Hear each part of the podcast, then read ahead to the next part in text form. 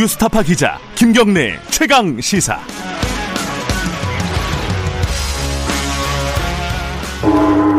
최강 시사 정치 사이다.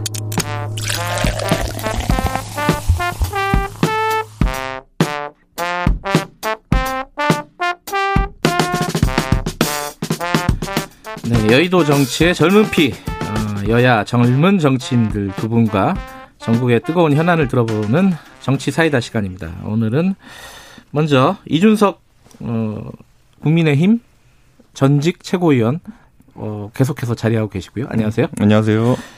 이분 이제 새로 오신 분이니까 좀 뒤에 소개해드리려고요. 더불어민주당에는 박성민 최고위원이 오늘부터 나오기로 해주셨습니다. 안녕하세요. 네, 안녕하세요. 청취자분에게 얘기 좀 인사. 아, 예. 예. 안녕하세요. 더불어민주당 박성민 최고위원입니다. 이준석 전 최고위원은 박성민 최고위원을 어떤 정치인으로 생각하고 계십니까? 짧게 한마디 하신다면. 제 뒤에도 사람이 있구나. 예. 일단 연도순으로 보면 후배죠, 그렇죠? 네, 어쨌든 10년 이상 차이나는 그런. 10년 이상 차이나요? 아, 그런가요? 제가 85년생입니다. 85년생이세요? 네. 최고위원도 좀 나이가 많으시군요, 이제. 그러니까 예전 같지 않네요. 제가 이제 행복한 게 오늘 이제 제가 요즘 이제 방송하면은 댓글에 뭐 어린 놈이 이런 거 달리는 경우가 있거든요. 오늘은 그 댓글 달기가 좀 민망하지 않으실까? 네.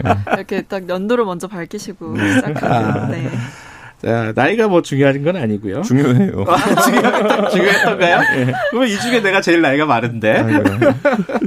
샵 9730으로 문자 보내주세요. 짧은 건 50원, 긴 건 100원, 스마트폰 콩 이용하셔도 좋고요. 실시간 라이브 유튜브 보실 수 있습니다.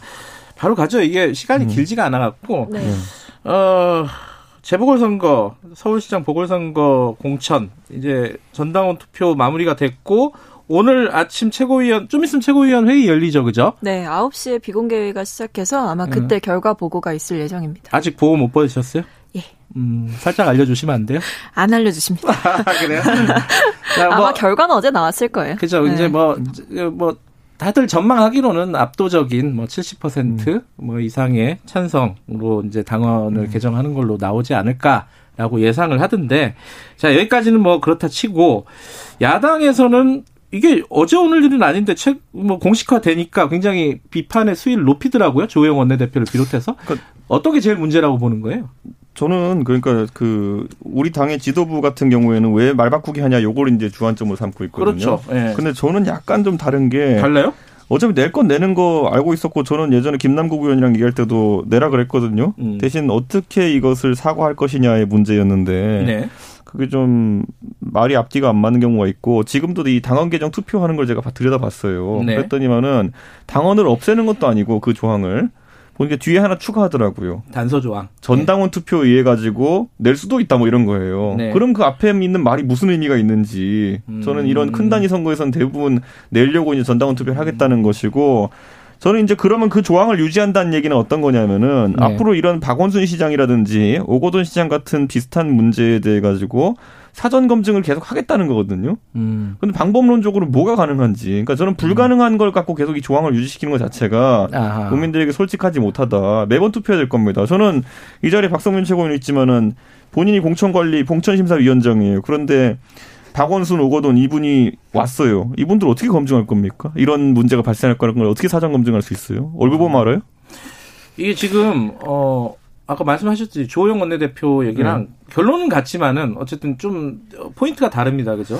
말 바꾸기가 아니라 솔직하지 못하다. 요게 지금 애초에 안 되는 걸 넣어서 이제 광고를 했는데, 그렇다면 지금이라도 이게 유지가 불가능한 조항이구나 그러면 조항 자체를 덜어내야지, 마지막에 그럼에도 불구하고 당원 투표로 후보를 낼 수 있다 이렇게 넣는 거는 앞으로 또 이런 거를 장기화시키는 건데.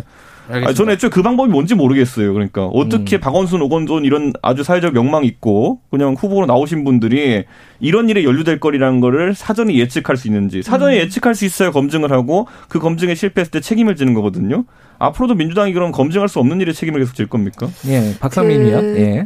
물론 이제 이순석 전 최고님의 말씀이 뭔지는 저도 이해를 합니다. 왜냐면은 이 말씀하신 것처럼 이게 써 있는 게 사실 아니잖아요. 뭐 표면적으로 알 수 있는 부분도 아니고, 근데 다만 이제 어떤 것들을 검증을 할 수 있느냐, 저는 여기서 생각이 좀 다릅니다. 일단은 뭐 범죄를 저지를 것이냐 아니냐의 여부를 이제 사전 검증 기간에 할 수는 당연히 없는 것이지만, 다만 이 개인을 평가하는 이 공천 시스템, 예를 뭐 면접을 보셔서 아시겠지만 이 공천 면접 과정이라는 게 사실 저는 지금보다 훨씬 더 정교하게 좀 질문이 짜여지고 여러 가지 좀 시간을 갖고 좀 들여다봐야 되는 사안이라고 생각을 하는데, 지금 공천 그 검증하는 과정이라든지 뭐 면접 보는 과정이라든지 이런 것들을 봤을 때 후보자에 대한 검증 자체가 굉장히 좀 빈약한 게 아닌가라는 사실 생각이 좀 들거든요. 실제로 저도 이제 비례공관위원으로 이번 총선 때 한번 참여를 했었는데, 일단 후보자 자체가 굉장히 많다 보니까 이게 또 시간은 정해져 있다 보니까 네. 한 5분 정도 아니면 10분 정도 얘기를 하고 바로 내보내게 되더라고요.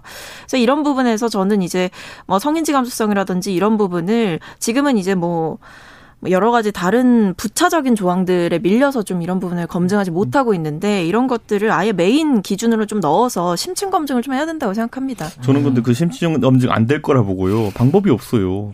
그러니까 이분들이 예를 들어 과거에 성범죄 전력이 있었던 분들도 아니고, 저도 박 시장 개인적으로 알지만은 전혀 그런 징후를 저는 사적으로 볼 때도 못 느꼈거든요.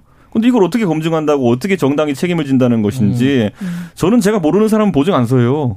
네. 그죠. 네, 네. 어떻게 하겠다는 거예요, 이게 또. 그러니까 이게 사전적인 검증이 하나 들어가는 거고, 두 번째는 이제 정당에서 할 수 있는 건 아무래도 이 뭐 피해자에 대한 사과라든지 그 이후에 공천에서 혹은 여러 가지 부차적인 문제들에서 어떻게 재발 방지를 할 것이냐, 혹은 이것에 대한 처벌 수위를 높인다든지 이런 부분들까지도 고민을 해볼 수 있는 거라고 봅니다. 그러니까 저는 이거 당원 규정 그냥 없앴으면 좋겠어요.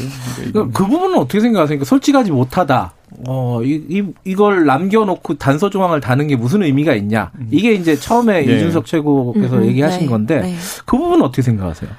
저는 이제 오히려 지금 시점에서 어쨌든 네. 저희가 이렇게 당원 당규를 개정을 하는 것이 사실 어떤 면에서도 좀 국민들께 죄송스러운 게 맞고 네. 좀 불편한 마음이 드는 것이 사실인데요. 네. 근데 이 상황에서 그렇다면 이 당원을 아예 없애는 방향으로 저희가 만약에 추진을 했다라고 했을 때 네. 사실 어떤 말이 들려올지 좀 뻔하다라는 생각이 들거든요. 예를 들면 이제 이것을 없앤다고 했을 때 아예 애초부터 그럼 뭐 이런 것들을 아예 원천적으로 배제하겠다는 거냐, 이런 것에 대해서 더욱더 뻔뻔해지겠다는 거냐, 이렇게 사실 해석될 수가 있는 부분인 예. 거예요. 저는 뭐 솔직히 국민의힘이 뭐 야당으로서 당연히 비판을 하고 있다 생각하지만, 이 부차적인 단서 조항을 개정하는 거 외에 그냥 애초에 이 조항을 없애버리겠다 했을 때 더 어떤 큰 공격을 했을지 너무 예상이 잘 되거든요. 아니요, 저는 그랬다면 네. 이번에 민주당이 정신 차렸구나 이러면서 지금 이 자리에서 아마 칭찬하고 있었을 겁니다. 그건 솔직히 이준석 최고 그러니까 이게 생각이 있을 것 같고. 예. 저도 예전에 이제 젊은 비대위원으로 일했을 때부터 예. 생각해 보면은 정당에 참 많은 혁신이라든지 아니면 변화를 강요하면서 지킬 수 없는 약속들을 강요하는 경우가 있어요, 사회적으로. 네. 근데 그게 사실 조금만 뜯어보면 말이 되는 소린가 하는 것들이 있거든요. 예. 예를 들어 이번에 말했던 것처럼 어떻게 박원순과 오거돈을 사전 검증할 것이냐. 네. 이분들의 이런 문제된 행동에 대해서. 이분들이 만약에 뭐 세금을 안 냈으면 서류 떼보면 알 수 있는 건데, 이런 일을 할 것이다라는 걸 사전 예측하는 것이 윤리적으로도 옳은가에 대해 가지고도 한번 고민할 필요가 있는 거죠. 뭘 보고 알겠습니까? 생긴 게 그렇습니다. 이렇게 할 수도 없는 것이고. 어쨌든 정치적인 책임은 뭐 당연히 선거를 통해서 지게 되거나 네. 맞는 얘기긴 한데, 어쨌든 이준석 최고위원께서는 솔직하지 못하다라는 얘기를 하신 거고, 그리고 또 박성민 최고께서는 지금 그렇게 했을 경우에는 오히려 더 큰 공격. 네, 그렇게 했을 때가 오히려 조금 더 제가 봤을 때는 더 난감한 상황. 네, 더 부정적인 판단을 많이 하셨으리라 보고요. 지금 상황에서 저희는 최대한 고심해서 내린 결정이라고 생각합니다. 저는 그래서 이 문제를 예, 요거 듣고 이제 넘어갈게요. 저는 야당 예. 입장에서도 예. 여러 가지 이런 비슷한 문제가 있었을 때 제가 예. 과거에 이제 민주당이 원종건 씨 문제가 있었을 때도 그랬고요. 그다음에 오 시장이나 아니면 그 박원순 시장 문제가 있었을 때도 마찬가지입니다. 저는 이거에 대해 가지고는 정당이 서로에게 공격을 하는 것 자체가 좀 이상하다. 이게 사전 검증이 가능한 영역들이냐. 네. 저는 반대로 김홍걸 의원의 재산 문제 건이나 아니면 양정숙 의원의 건, 아니면 윤미향 의원의 건, 이런 것들은 사전은 어느 정도 조회가 가능하고 공천 시에 심사할 수 있는 부분이었거든요. 네. 그 부분은 좀 더 기준을 강화하겠다 그러면은 저는 네. 그건 이해할 수 있습니다. 그런데 저는 이걸 좀 분리해서 봐야 되는 게 아닌가. 좀 이런 생각을 합니다. 하나만 더 짚고 넘어가죠. 네. 이게 이 규정을 대통령이 만든 거잖아요, 지금. 네.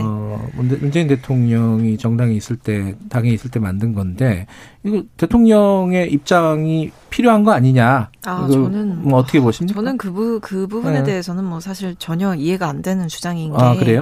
이게 일단 대통령께서는 진짜 말 그대로 현재 대통령이신 분이시고 네. 뭐 이 결정 저희가 지금 이제 진행하고 있는 것들은 민주당에서 내린 결정이기 때문에 아무리 여당이 내린 결정이라고 해도 정당이 내린 결정에 대해서 대통령이 이제 직접 나서서 뭔가 입장 표명을 한다는 것 자체가 저는 좀 말이 안 되는 게 아닐까. 결국에는 이제 여야의 대결 구도 속에 이제 대통령을 끼워 넣어서 이제 야당이 원하는 효과들을 얻고 싶은 것이다. 저는 그렇게 봅니다. 저는 근데 이제 대통령께서 예. 그 뭐 이걸 법적 책임질 것도 아니고 큰 책임은 아니지만은 적어도 정치인 전반이 이런 거 안 되는 거 알면서 공약하는 것들은 좀 피해야 된다. 전 대통령께서도 그래서 이런 게 위험한 게 선거 때 이제 뭐 좋은 이미지 그리고 좋은 어쨌든 효과를 거두기 위해 가지고 이런 그 인사에 대한 그 공약을 한 것이라든지. 아니면 뭐 광화문에 집무실을 옮기겠다. 그런 다음에 뭐 그 당시에 상당히 득표에 그 도움이 됐겠죠. 그런데 네. 지금 와가지고는 집권 4년차까지 어떠한 로드맵도 나오지 않는 것들.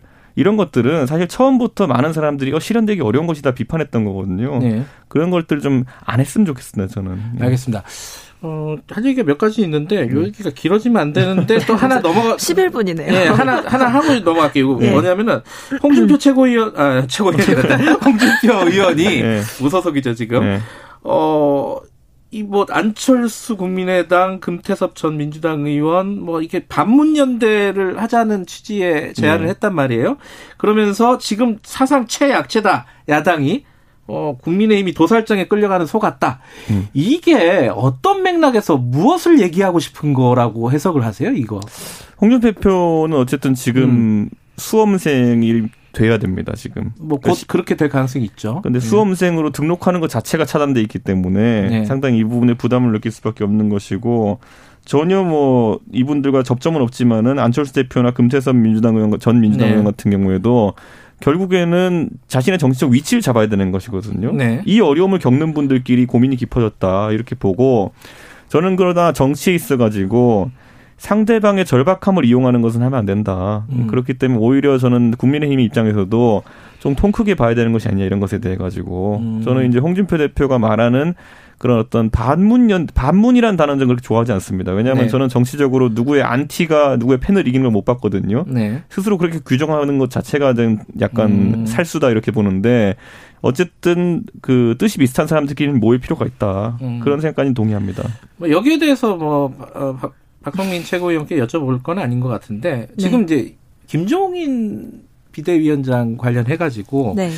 뭐 조기 퇴진론? 뭐 이게 많은 얘기는 아닌데 조금 나오고 있어요. 김종인 비대위원장 리더십에 대해서는 어떻게 생각하시는지 간단히 듣고 다음 얘기 넘어갈게요. 뭐 일단 조금 양상이 바뀌고 있다는 느낌을 전 받아요. 일단 처음에는 이제 말씀하신 것처럼 이제 김종인 위원장의 입지 자체가 굉장히 좀 흔들렸다라는 판단을 전 했었는데 네. 일단 그때 특히 이제 김종인 위원장이 추진하려고 하는 것마다 사실 사사건건 이제 당 안에서 반대의 네. 목소리가 크게 터져 나왔고 그것이 때로는 이제 원내대표 발로 나오기도 했었고 네. 그런 것들을 보면서 아 이게 지금 당 안에서 비대위원장과 원내대표의 합도 맞지 않는 상황이구나라는 그런 생각이 좀 들면서 아, 이 리더십이 굉장히 약하구나 이런 생각을 했는데 최근에 이제 야당이 조금 더 절박한 마음이 커지기 시작하면서 이 김종인 리더십이 되려 이제 김종인 위원장님의 그런 뭐 자질 이런 걸 떠나서 이 야당에 대한 공격 자체를 좀 차단하고자 좀 김종인 리더십의 흠집내기를 좀 멈추자 약간 이렇게 정리가 돼가고 있는 것 같아요.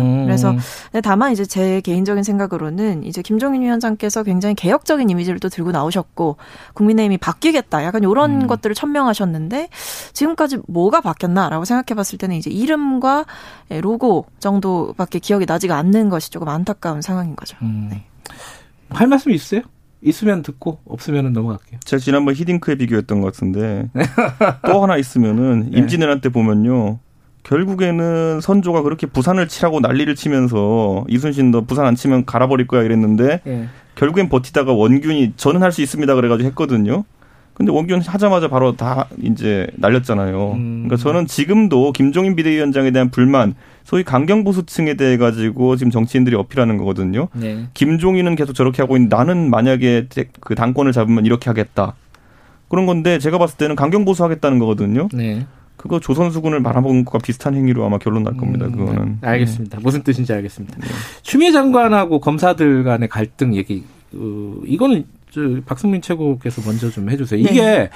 지금 뭐 검난이라고 규정할 수 있는지 없는지 논란의 여지는 있지만 네. 어찌됐든 일선 검사들이 굉장한 수위, 꽤 높은 수위로 댓글들을 달고 법무부 장관을 비판하고 있는 건 사실입니다. 이 상황 어떻게 봐야 되고 있는지 여당에서는. 일단은 뭐 저는 지금 추미애 장관께서 하고 있는 것이 검찰개혁이라는 생각에는 사실 변함이 없고요. 네.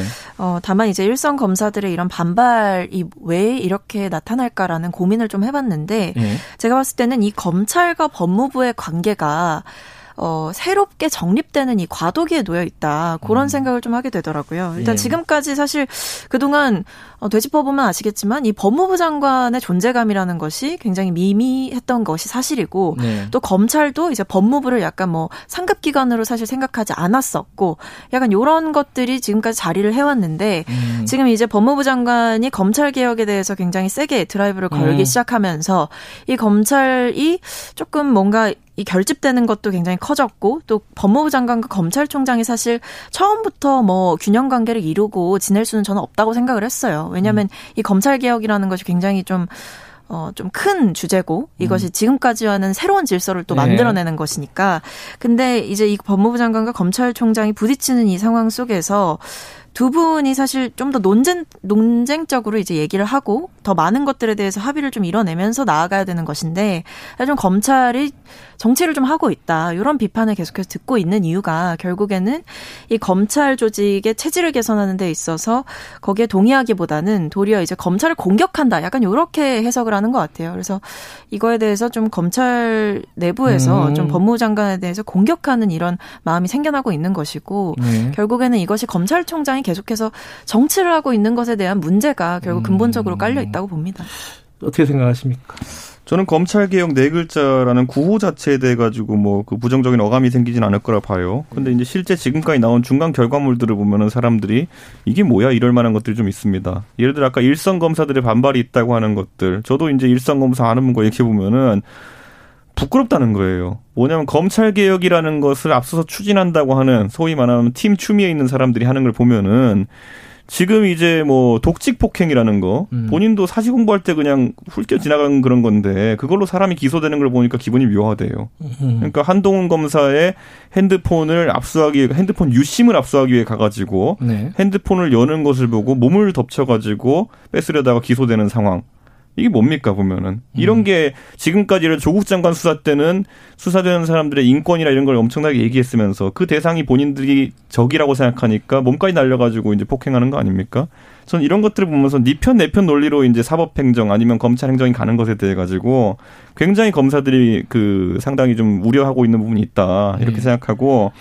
저는 추미애 장관이 검찰을 적대시하면서 검찰을 개혁하겠다라고 하는 것 자체가 무슨 상황이냐. 저는 이제 대부분의 일선 검사들이 커밍아웃이라고 우리가 표현하는 과정을 통해 가지고 반대 의사를 표현하는 그런 상황이 올 것 같은데 저는 이건 굉장히 옳지 않다 이렇게 보고 이번에 김봉현 씨 같은 경우에도 새로 생긴 전자보석이라는 제도를 통해 가지고 본인이 신청을 할 것이라는 얘기가 있고 그렇게 되면 검찰 수사에 협조할 것이라는 얘기가 있는데 이런 것들이 검찰 개혁인지 저는 검찰개혁이 뭔지 이제 좀 구체적 설명을 했으면 좋겠습니다. 처음에 이제 조국 장관 사태 때는 뭐 인권수사 이런 얘기 하는 것 같았는데 독직 폭행 보니까 아닌 것 같고 뭘 하자는 겁니까? 예. 그 정치개혁이 뭘 하자는 검찰개혁이요. 네, 검찰개혁이죠. 검찰개혁. 예. 네, 검찰개혁이라는 건 결국에 지금까지 검찰이 좀 지나치게 독점해왔던 기득권들을 내려놓고 검찰의 체질을 좀 개선하는 거다 이렇게 쉽게 생각해 주시면 될 것 같고 이 일선 검사들의 반발이 사실 지금 내부 커뮤니티에서 나오고 있는 건데 보니까 이 일반 검사들 중에서 또 이런 글을 써주시는 분도 계시더라고요. 조급함에 발로 간다는 생각도 들어 씁쓸하다. 많은 국민들이 정치가 검찰을 덮은 것이 아니라 검찰이 정치를 하고 있다고 생각한다는 생각도 해보는 것이 좋을 것 같다. 아, 그게 검사가 쓴 거예요? 네. 일선 검사가 쓴 건데요. 이것처럼 사실 뭐 이제 추미애 장관 혹은 여러 가지에 반발하는 이제 검사들도 분명 있지만 검찰 내부에서 좀 자성의 목소리가 나오는 것도 필요하다고 봅니다. 알겠습니다. 뭐 오늘 여기까지 하죠. 첫 라운드니까.